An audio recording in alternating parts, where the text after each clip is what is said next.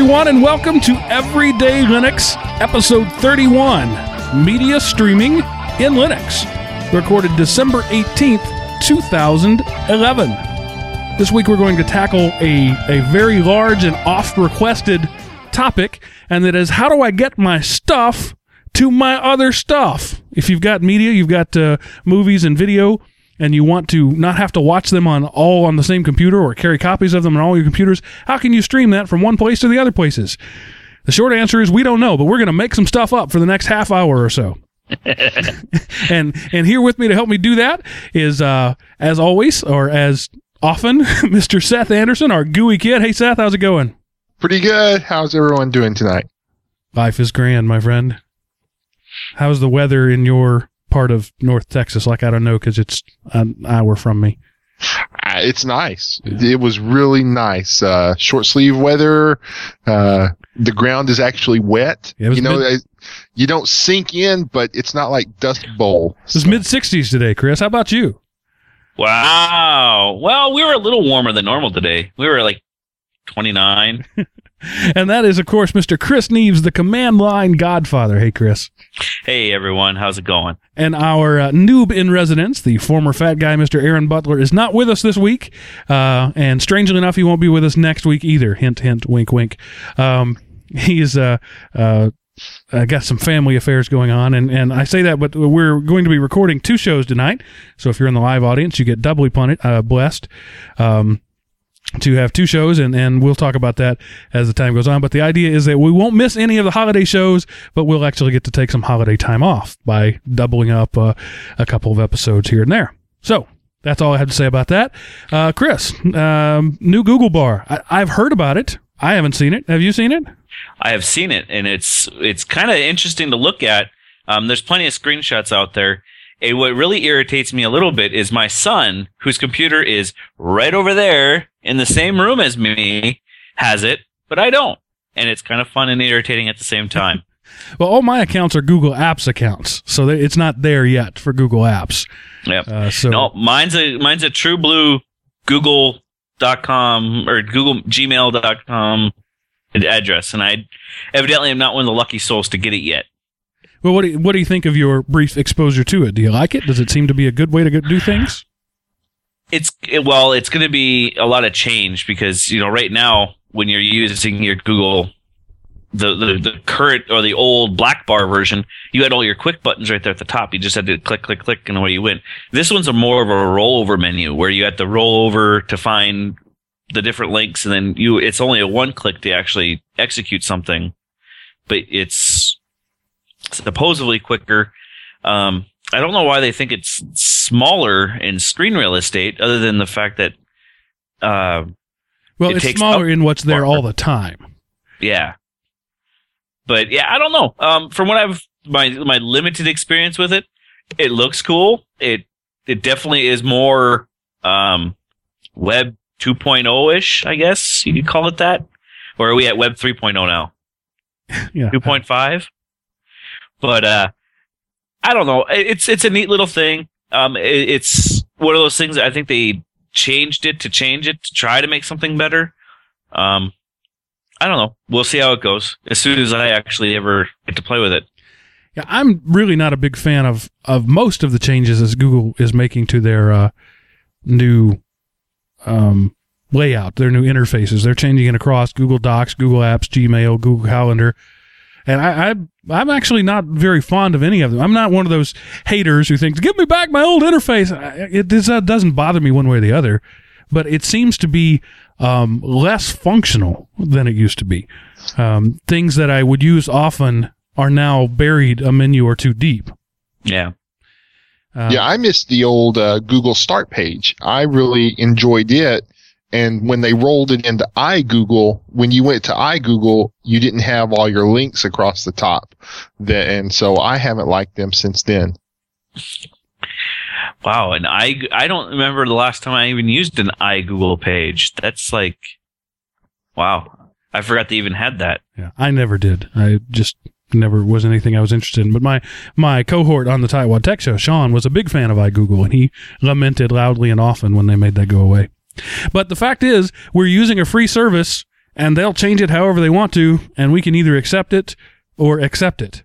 well, but while we're using a free service, they're making money off of us, so they have at least some duty to give us what we really want since they are taking our metrics and catching it out.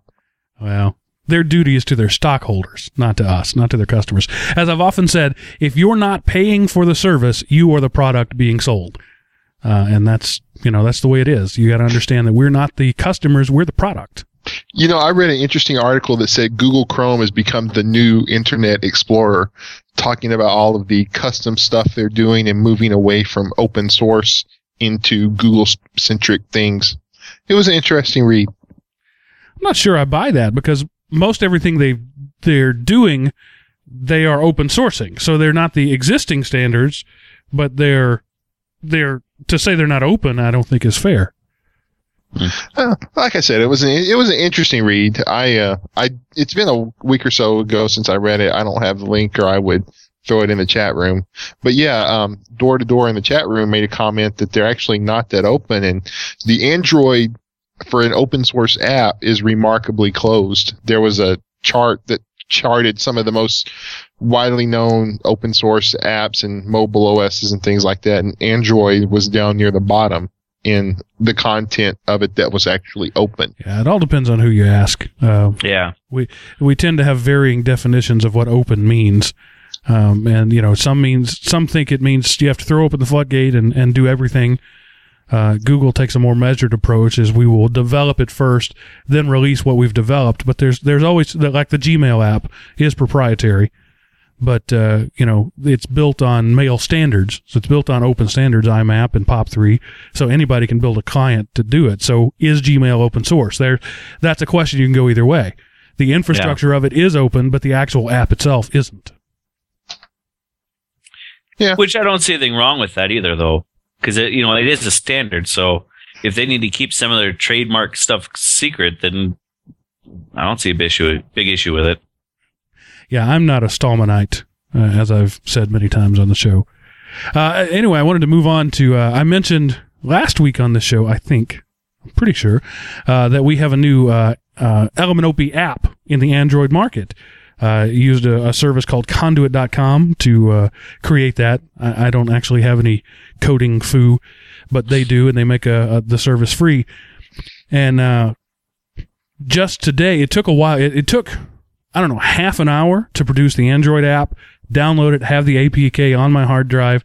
Then it cost me 25 bucks to register to be an Android developer.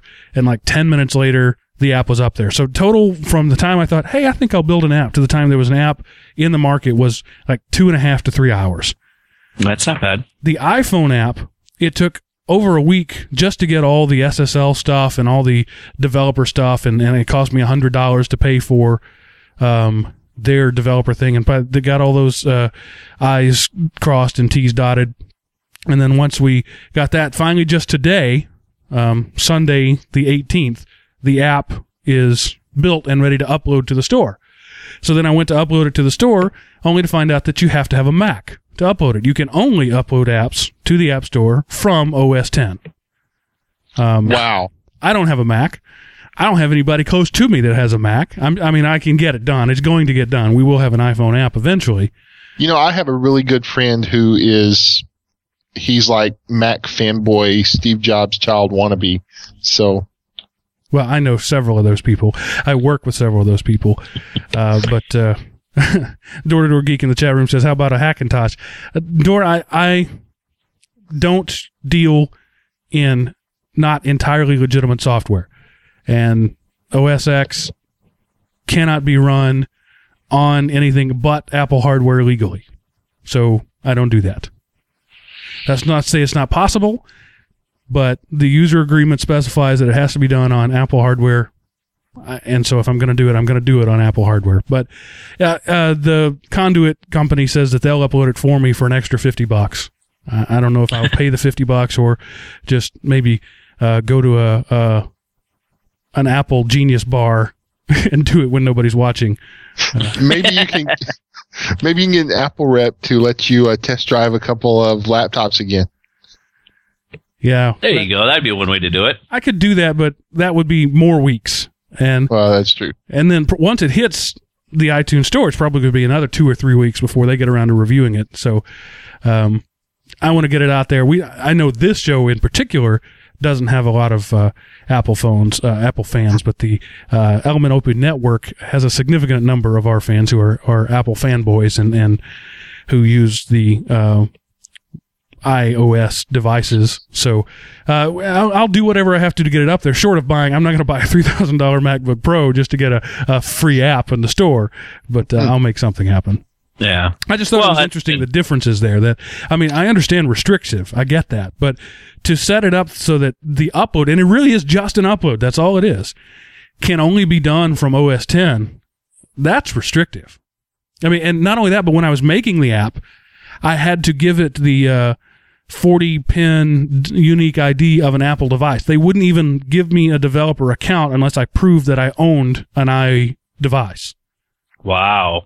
So I had to go. f- I have an iPad that I won in a contest. I wouldn't have bought it, but uh, uh, I had to go get that just to prove to them that yes, I actually have paid you money on top of the hundred dollar developer fee you just charged me. Yes, I have bought one of your apps. I have one in hand. Now I'm not developing this myself. Like I said, I used a, a service, Conduit.com. They're doing it for me, but it doesn't matter. It doesn't matter that they have all the um, resources and programming stuff in their house. I had to prove that I had bought a device. And now that I proved that I bought a device, got all the uh, SSL certs and did all that, now I have to upload it from an OS X um, machine. I can't upload it from anything else, which is I, The- it's dumb. Yeah, that's really dumb. Especially though, if say you have your iPad, why can't you upload from the iPad? Because it is an OS device. You know, it may not be an OS X, but it's an iOS device. Because you can't get anything on an iPad. That's why. Well, uh, obviously. Uh, so it, it just uh, it struck me the difference. I mean, literally uh, from idea to implementation on the Android market was a couple of hours. I'm now more than a week in uh, with the Apple thing, and only slightly closer than when I got started. After having proved to them that I owned a $500 device, and now they want me to own another $2,000 device to be able to let me play in their waters But more, Mark, it's safety for the children. for the children. Oh, okay. It's Yeah. for the children. Yes. We're safe. and I honestly couldn't come up with any uh, intelligent reason why that would be an issue. I don't know uh, why. I mean, I understand they have the rule that you have to develop in the Mac platform, and the idea is that it's a more seamless environment, and they don't have to multi- uh, handle multiple streams of libraries. I get that, but again, this app was created by somebody who does that all day, every day. I'm just trying to upload the dang thing, and they won't let me do it unless I do it from a Mac. Hmm.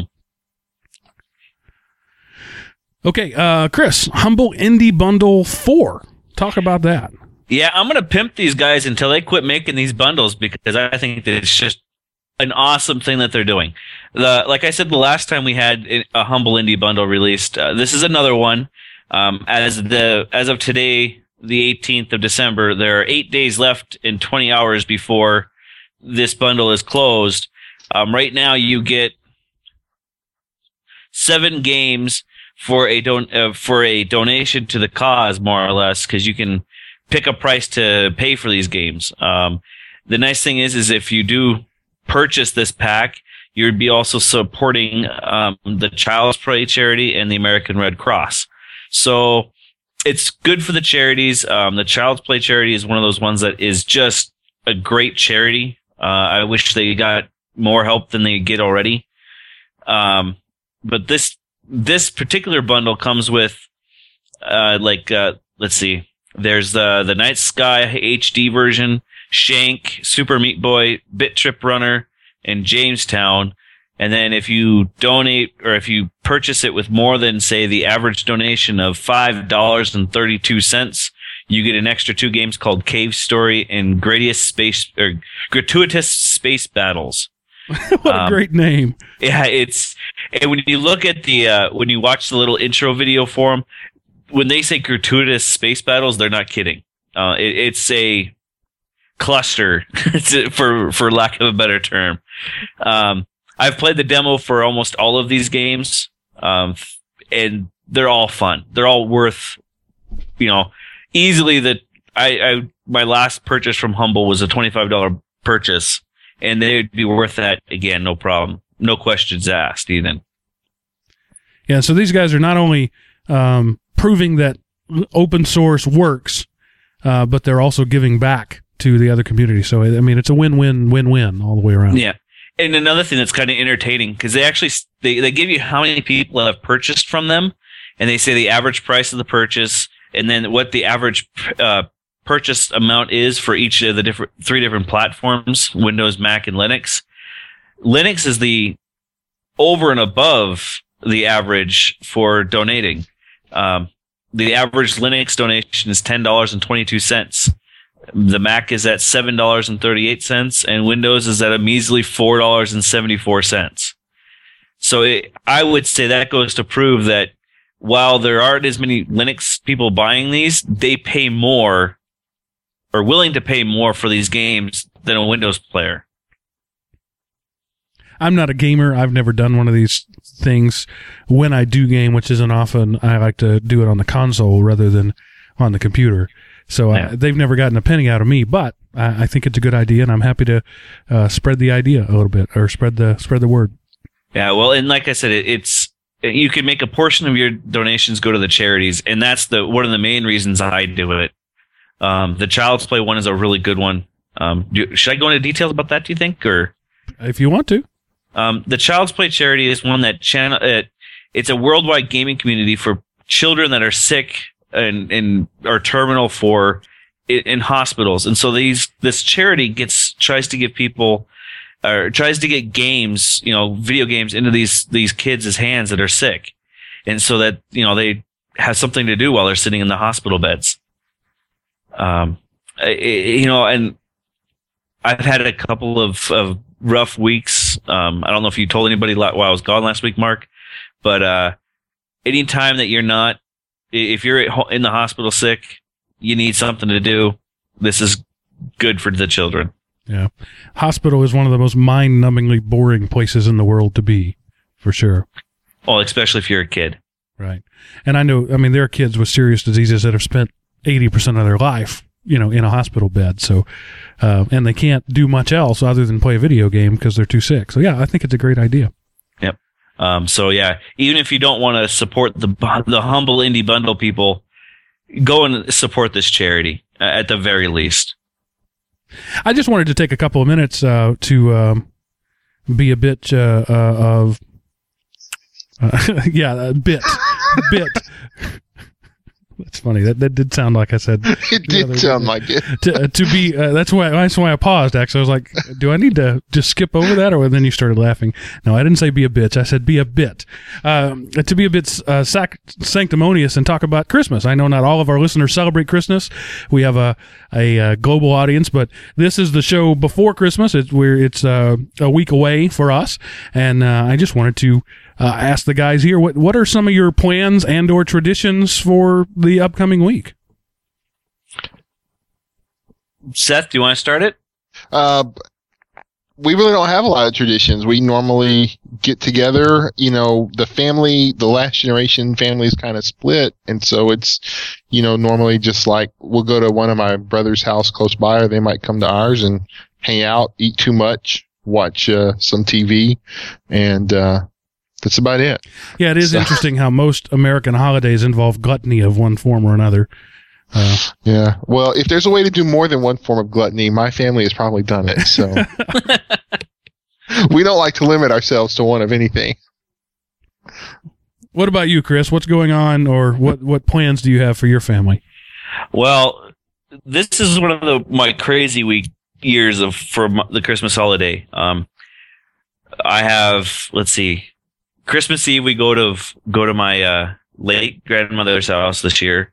Um, I'm not sure what's going to happen now that she's not with us anymore. Um, but this year we'll go there, and all the family comes from all over the country, um, and we all celebrate Christmas together. And we usually open a gift or two, and then eat a little bit, play games, and then go home for the night for Christmas Eve. Um, this year we have to is the uh, our odd year, so we end up going to my stepdad's place or my stepdad's farm or his family's farm, and we spend Christmas Day with them, and it's a nine hour affair of playing games and just having a good time with family. I remember when I was a kid, uh, when all the cousins they were all about my age. Now they're all grown up, and but when we were all kids, um, we used to sit around and play Axis and Allies for days. There might be go five or six days of Axis and Allies around the table at Grandma's house. But like Seth said, when you when you get to our age, you know, about forty years old, um, that doesn't happen anymore because we're all we now all have our own families and that sort of thing and usually the matriarch or patriarch that whose house you gathered at is is passed on uh, in, in, our case, it was my grandfather. Everybody came to him because he said so, and we said yes, sir. Uh, but he died uh, a while back, and um, it, we tried to hold it together for a while. But now we just kind of all do our own little thing, and so uh, you know, I've got uh, my wife and three kids, and so when they get older and, and they have grandkids, then I'll be the grandfather who says, "You're all coming to my house," and they'll say, "Yes, sir." Uh, so you hope. So I hope. But we just uh, uh, we have our few little traditions we've always uh, we we developed over the years. We we always have uh, waffles for breakfast on Christmas morning. It's it's literally like the only day a year we have waffles, so we enjoy that. And um, poo in the yard, right? And, and yeah, poo, eight foot of poo in the yard. Uh, and then of course this year being that it's uh, Sunday, we'll we'll all go to church. My family is a a church going family, so we'll do that and and football, of course. Uh, also, because it happened to be Sunday, the, the there'll be the regular games, but there's always football on Christmas Day, and so that's about it. It's just a time with uh, with my family, and uh, we really I really look forward to that sort of thing. Um, simple holidays uh, with simple joys, hopefully building memories that they'll look back on. Uh, no epic Axis and Allies battles around our house, but uh, hopefully we'll have uh, fond memories when they get older. Yes, but you could do a AAA, which is the uh, Java-based free um, clone of Axis and Allies, and you can even do it online. Yeah, well, so, my oldest daughter is nine, so I don't think there's anybody yet who's interested in that. But uh, we do have some epic Wii bowling battles, I will say. um, and typically, my shoulder, I throw my shoulder out playing Wii because I'm such a uh, an old man now. That counts as uh, physical activity for me. Do you guys do any baking or major cooking for the Christmas holiday? Well, like I said, I have uh, you know four girls Besides and your... me, uh, so it's my wife and three girls, and so yes, it's all about the baking and the cooking, and and that that starts actually probably today. We did some pies, and we'll bake like it's almost like the 12 days of Christmas. On on the first day, we'll bake one pie. On the second day, we'll bake a pie and a cake. And on the third day, we'll bake a pie, a cake, and two cookies. And and we'll get all the way up to Christmas, and we'll we'll be staying, we'll be walking on baked goods because we don't have any place to put them. That sounds like my house. Uh, my wife has officially started cookie season. So now my house is enriched in the smell of sugar cookies, snickerdoodles, and um, I can't remember the other one that she just tried this year. And yeah, so yeah, we have a couple hundred cookies started. So it's it's good times. It's fun stuff. The difference is my kids uh, can go outside in their shorts and short sleeves and play on Christmas Day. Your kids can't. No, they still go outside and play. They just bundled up and well, this year your eye out. depending on how things go, we might have a nice Christmas and we might have another, you know, four feet of snow with a blizzard warning. So We'll see. Yeah, and I will say that movie, uh, a, a, Christmas Story, uh, on uh, what is it, TBS or TNT? I don't remember which one it is. TNT, uh, I think. That will play for 24 hours straight at my house starting Christmas oh. Eve. Uh, I love that movie, and and it'll be on, and and we'll watch it. Uh, my kids love it. I mean, half the ornaments on my on my tree are are Ralphie with a BB gun or the lamp or or you know, uh, we just that's one of our favorite movies. We all love it. And Man, so, I was watching uh, Warehouse 13 and I don't know why, but just when they were walking through the warehouse, that lamp was sitting on one of the shelves. I I almost fell out of my chair laughing. Eric Fay, who uh, does the the our uh, periodic table show and and uh, uh, used to be a host of the Hot Route, which is sort of taking on hiatus right now. He has a tattoo of that lamp on his on his uh, calf. It's a the, the, whole length of his calf is that lamp. So that's awesome. That's funny. That's that's somebody who really likes that show. Yeah, yeah. Of course, he's tattooed over like eighty percent of his body. So, uh, I guess after a while, you start out discriminating, right? I'm, I'm going to get a tattoo, and I want it to be perfect. But by the time that much of your body is covered, I just slap something on there. I don't care. Uh, dude's like, well, I, how about the lamp from that movie? Sure, that'll be great. Hand me another beer. Uh, Well, obviously you never had a tattoo, Mark. there usually isn't beer or drugs involved with a tattoo. Actually, they're not allowed, at least in Texas. They, it's a Right. you can't uh, give somebody a tattoo if they've been drinking legally. That doesn't Yep. mean that drunken people don't get tattoos every day, but legally they can't do it. Now, the reason I don't have a tattoo is I've never found anything so cool I want to look at it for the next fifty years. Uh, Huh. That's just yeah, me. same here. And I'm cheap. All right, we are the Tightwad Network, right? And Yes. tattoos are expensive. They are, but they are with you forever.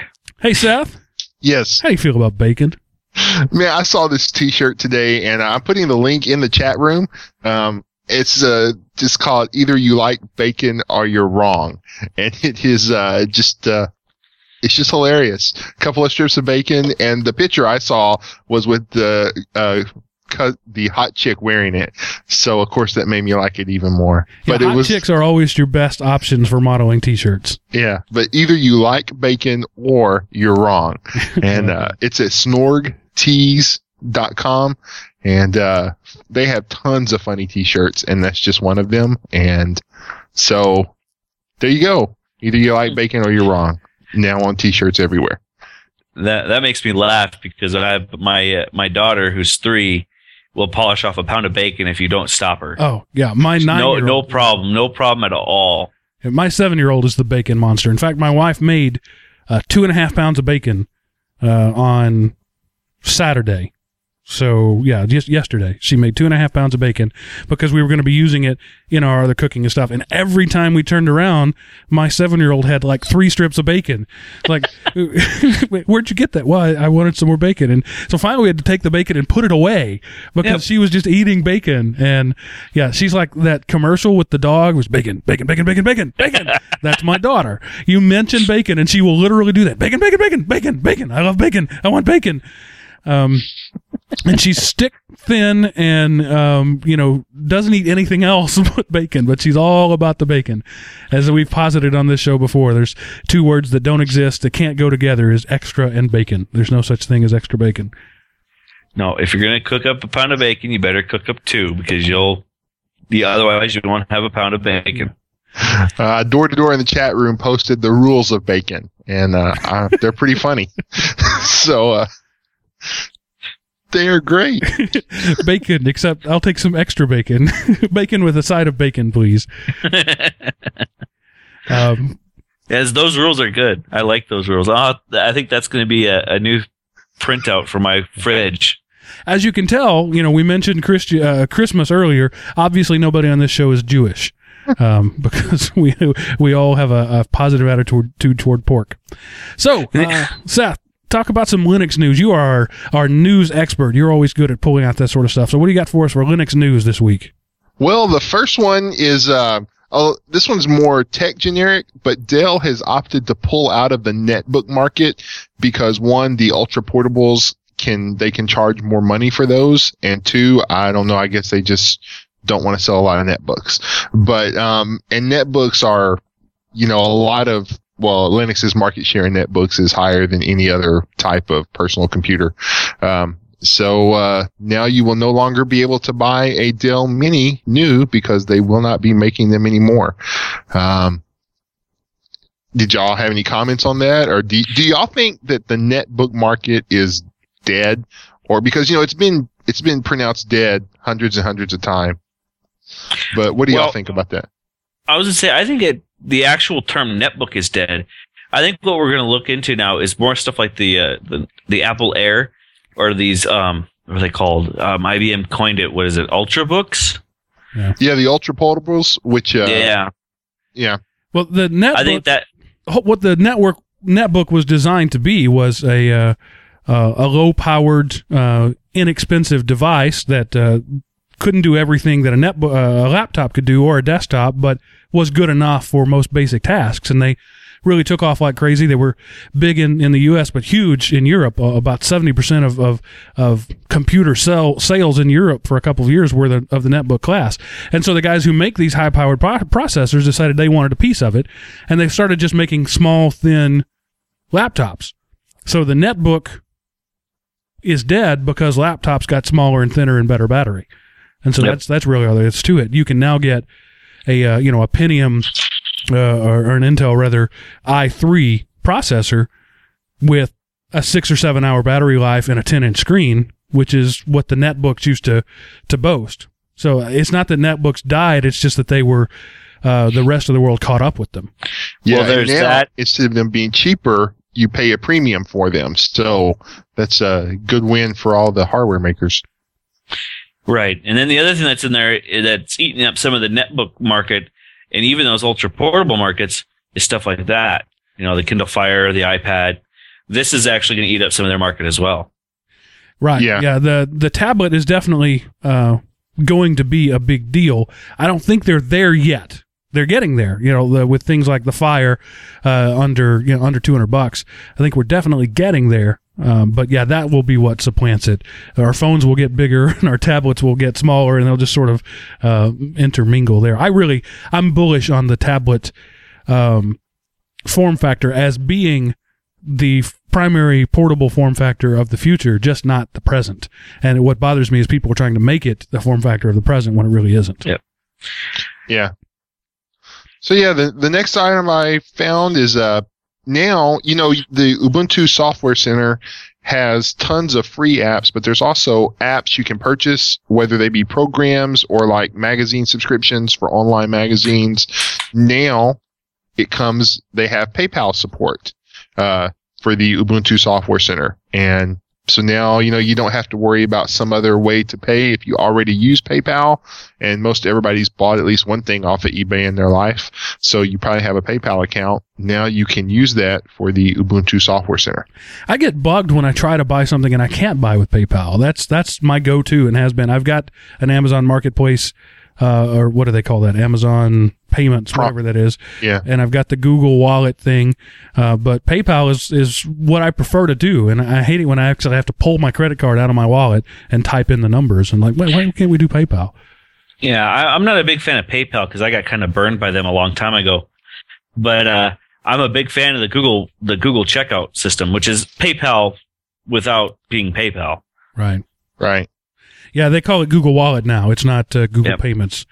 Um, but just that switch over happened just recently. All right, what else you got, Seth? Well, um, this one is not so much Linux, but download.com. I don't know if y'all have ever used download.com.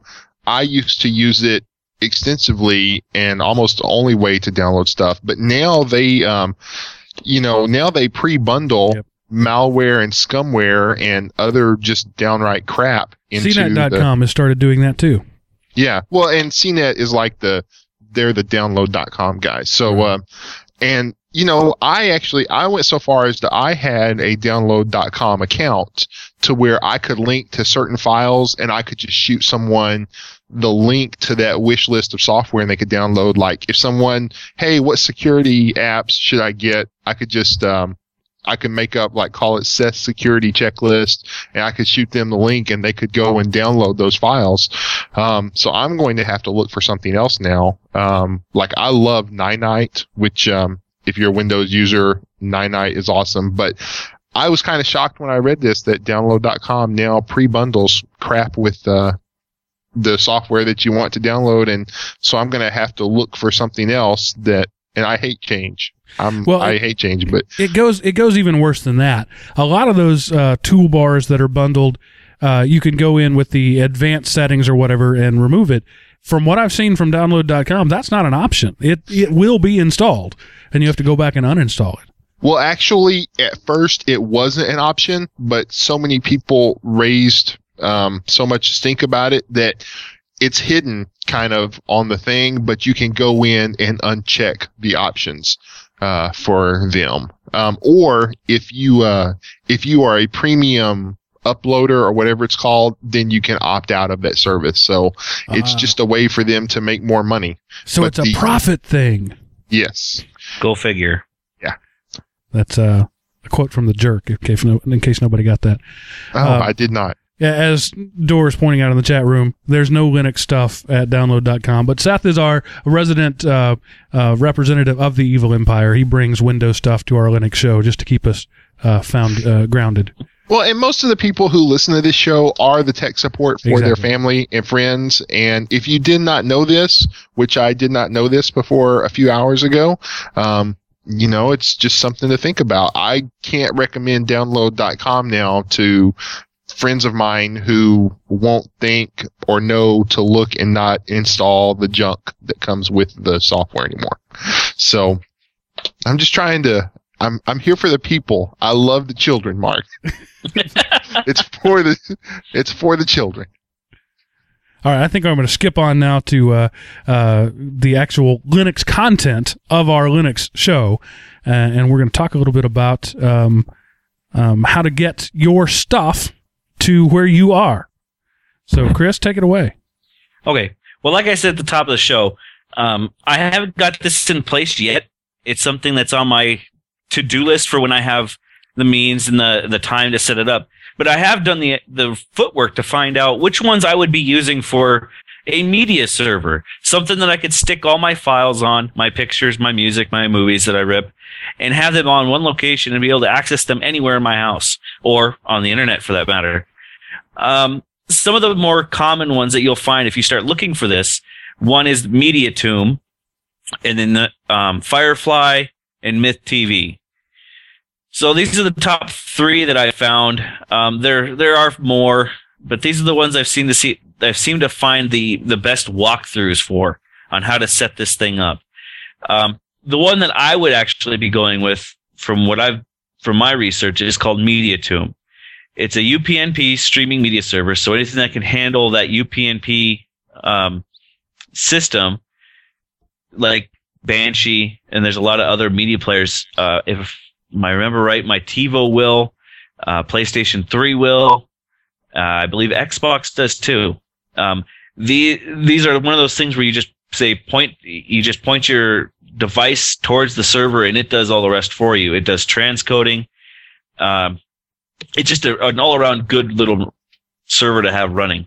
Uh, Myth TV is a DVR system that does the same as the UPnP MediaTomb, but it has the ability to record TV shows. Yeah, Myth TV is a lot more uh, Yep.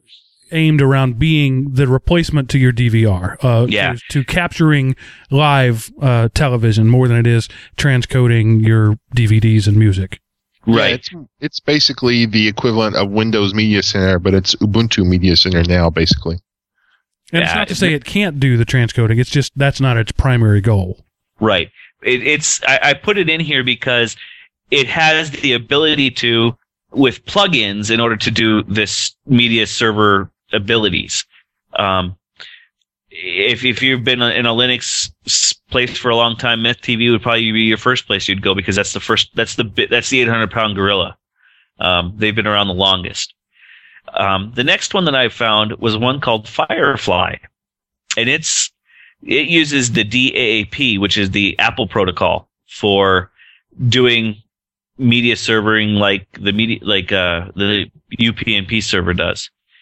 This one is I don't know if it's supported by Roku or if it's backed by Roku, but it's on their site. So if and I know a lot of people love love their Roku, so um, this one is a little newer, and I really couldn't find much more other than you know this will do this will work for what I'm trying to do. So maybe if I actually get a chance to install it and play with it a little bit, I can give you a little bit better ins- insight on the Firefly one. Right. But uh, Well, it well, was it was kind go ahead. it was kind of neat to find it on the Roku site. The fact that they actually handle this little standalone um, media server. And it actually says it supports pretty much everything out of the box: the MP3, AAC, FLAC, um, OGG, Vorbis, the Windows and Apple lossless formats. So it does a lot of the things that most of the other softwares do, but it's got a um, a commercial backing for what it looks like. I experimented with this a while back, and, and I've mentioned it uh, before. I went with uh, uh, Boxee.net, which is sort of like a server, but not really. It's it's much more of a, a standalone app. But I, I ex- I have an Xbox 360. I played with the Xbox uh, uh, system, uh, the, the Connect with that, and it was really really wonky to try to find exactly the right set of codecs that it would be happy with and then to get it to stream to other things was was difficult and of course it's all very windows centric um, I didn't have any luck with that at all. Uh, what Dor in the chat room has pointed out, and something I have tried before, is uh, VLC shares using uh, VLC as a uh, uh, server. Essentially, uh, it's a web app uh, uh, written in PHP that connects to VLC and can uh, put stuff on the web. The problem with that is uh, you, you got to have you know your own web server, and it, it's it's it's complicated. I mean, it's the kind of thing that the, this audience is going to be interested in, but it's not the the turnkey sort of solution uh, that Right. people are hoping for. which is what MediaTomb is. Um, it's more turnkey than than all the rest of them. At least that's what it felt like when I was reading through the documentation. Uh, it was literally you install MediaTomb on your server, you point it out where your sources are, and it does the rest. Um, transcoding to the right formats and everything. Yeah. Now, a tool that I have used for this and recommend is not open source and not Linux, but I'm going to put it out there. It's not free either, and that's the Pogo Plug. Um, Pogo Plug is a device that you purchase, uh, but it's also a service now. They're trying to uh, sort of compete with uh, um, Dropbox and those sort of things. But you put your music on that. It handles the transcoding, although it very slowly. The the model I have, I don't know what the current models do. The model I have has a very slow ARM processor but you put your movies on there and it will transcode them eventually. Uh, and but the downside there is it has makes two copies of all your movies. The one the high def one you put on there, and then the tran the the uh, transcoded uh, to be streamed. But then you you use the Pogo Plug app. Um, or the Pogo Plug website, wherever you are, and it connects from your house to their servers. And then say you're at a hotel room somewhere, you connect from the hotel room to their server. It makes that connection for you, so you don't have to open up ports or anything like that on your own computer at home. And it, it works well enough. It's not super awesome, but it it's good. And uh, the cheapest Pogo plug is like a hundred bucks, so it's well worth looking into. And then you put your own hard drive in it. So I've got a uh, three terabyte external drive that I bought on elementop.com slash Amazon for about a hundred bucks. And uh, that's that's what I Pre-flood, do. right? What's that? I was gonna say three. Uh, the hundred bucks was pre-flood prices, right? No, that was just a couple of weeks ago. really? Wow. Awesome. Yeah, prices are coming back down. The the spike is pretty much over, I think. Yay. Well, the initial gouging is over. The Yeah, prices okay. may go back up when they're actually warranted to go up, but not right now.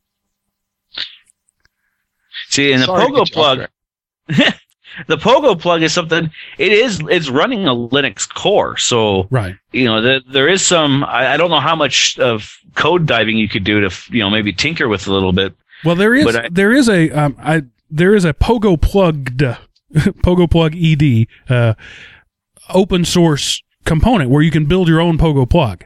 Uh, so check that out, pogoplugged uh, dot org, I think it is, and it's it's by the same people. It's it you know the same way that uh, Fedora and Red Hat are related. The Pogo Plugged product is the uh, beta tested um, thing, and then they take what works there and put it into their Pogo Plug devices. So there is a free open source way to go about it, but I really think for the money, that hundred dollar appliance is the way to go. And, See, and and that you don't pay anything at all for the web services. That's free. Comes with the appliance.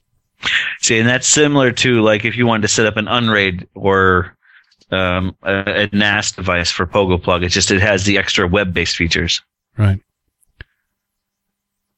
What else you got for us, Chris? Anything else?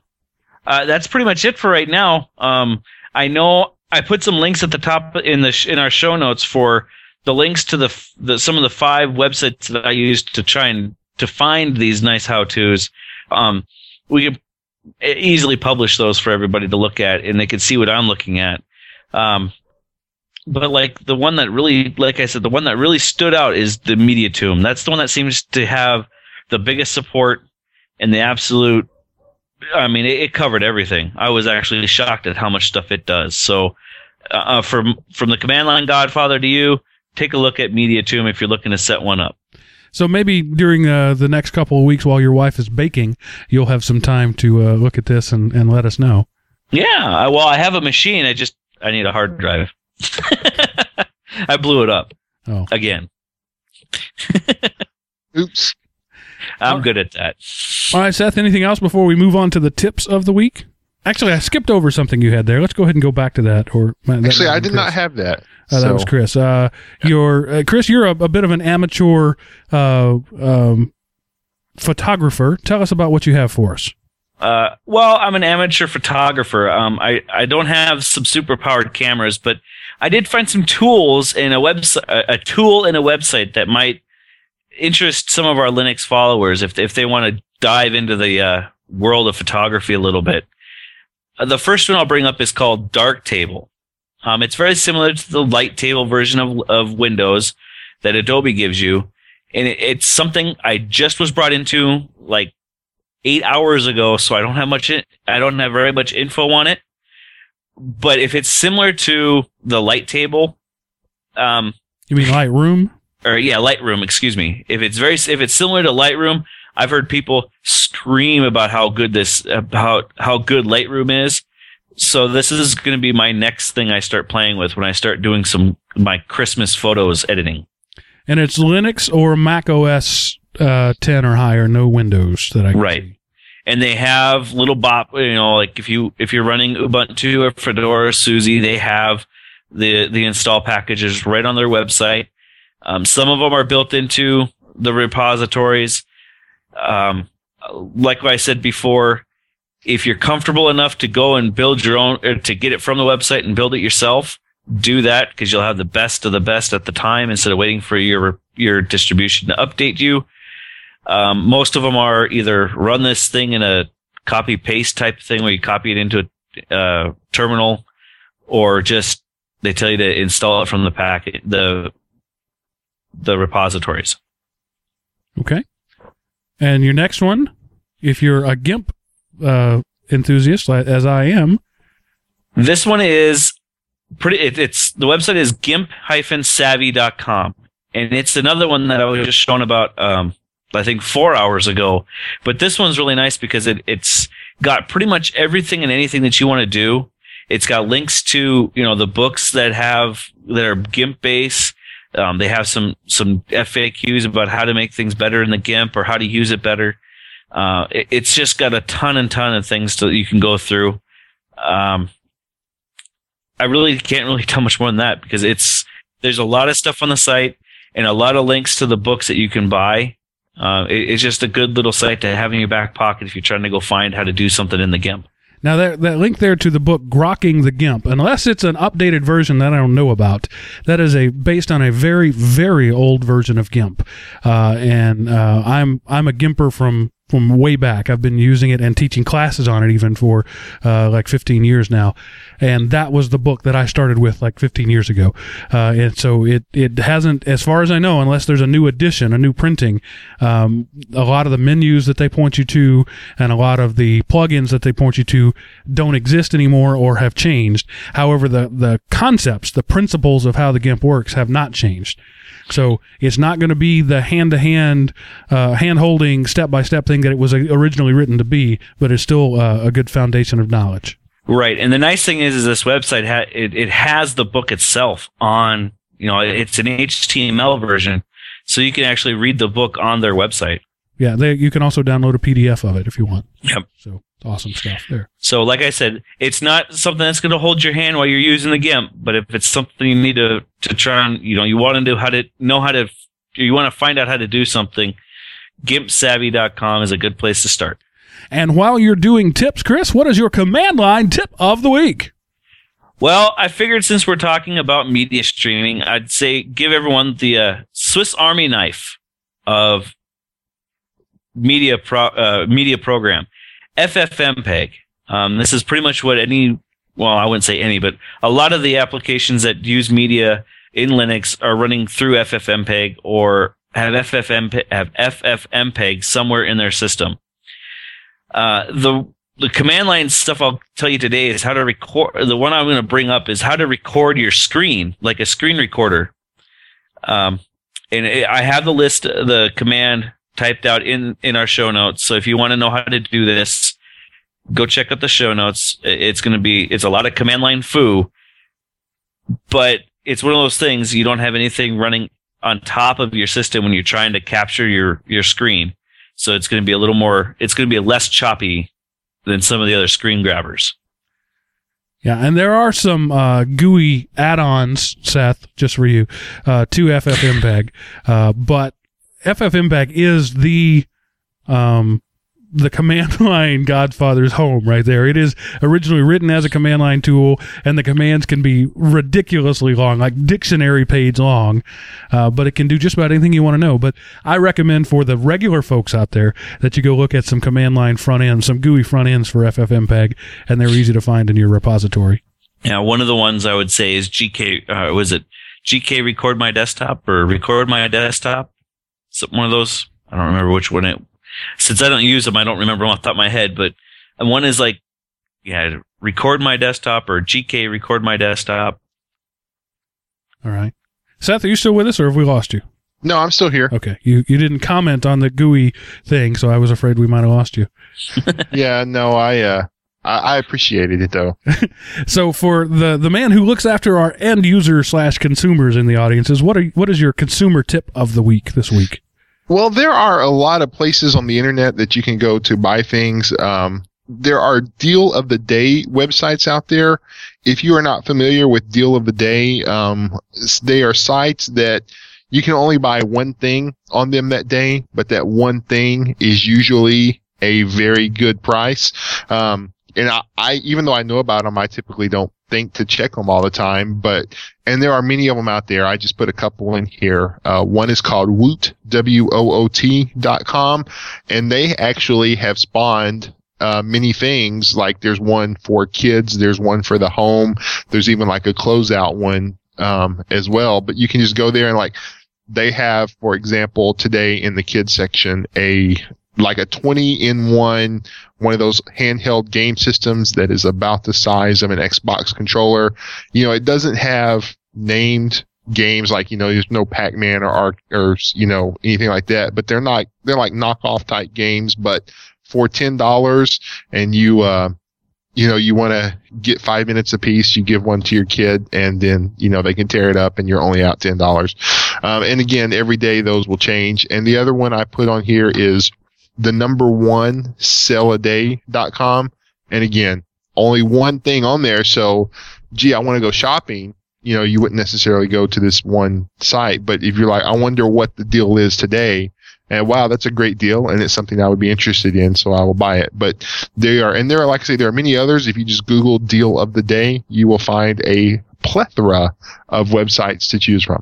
And the uh, one sale a day site, I just went to, clicked on your link and uh, while you were talking, bought two of them because that's something I need. It's a it's a Wiimote uh, and nunchuck for nine bucks each. Uh, is, is, that a good buy? I do not yeah, own a Wii. They're so. ordinarily thirty five to forty dollars each. If you went to Best Buy, you'd be paying like thirty nine ninety five each. Yeah, so uh, if so. you're in the if you're in our live audience, you have another two hours on this deal. But if you are getting it uh, via some type of pod catching device of your choice, haha, you missed out. Yeah, but there will be some other equally awesome deal, I am sure. The shipping is a little egregious. Uh, for my $20 order, the shipping is $10, but still, that's two for less than the price of one. So, in that particular thing, I am going to buy that right now. Thank you. that's Christmas. You're welcome. If it, if it gets Merry here Christmas. in time. Because we have a we we have five people in our family and only two controllers, so um, that'll come in really handy. Yeah, so I'm glad I could help. All right, guys, anything else before I start wrapping us up? No, I think that covers it for this week. Okay. Well, I just want to say um, you can find out more about us, about uh, the other shows that we do on the network at elementop.com. That's our website. Uh, that's element as in periodic table of elements, Opie as in Opie Taylor, uh, elementop.com. Uh, we have our forums there where you can uh, uh, meet and greet other Linux geeks like yourself. You can find us on Twitter and Facebook uh, at uh, just search Element OP and we'll find us there. If you want to give us a call, you can call us and leave us a voice voicemail at 559 I am Opie is the phone number, or just go to our website again, elementop.com, and right there on the right hand uh, top column is a, uh, a, leave us a voicemail button. Google Voice will call you. You don't even have to dial the number. All you, is, all you have to do is answer when it calls you. Or if you're so interested, um, check out the Element Opie uh, Android app where it has all that stuff and more. It's got all our shows, all our feeds on it, uh, plus our Facebook and our Twitter, and a call us and an email us button. So check that out in the uh, Android market. Search for Element OP, and that'll be there. So, guys, if you don't have anything else, I'm just going to say that ends this episode of Everyday Linux. Have a good night. Bye, everyone, and Merry Christmas.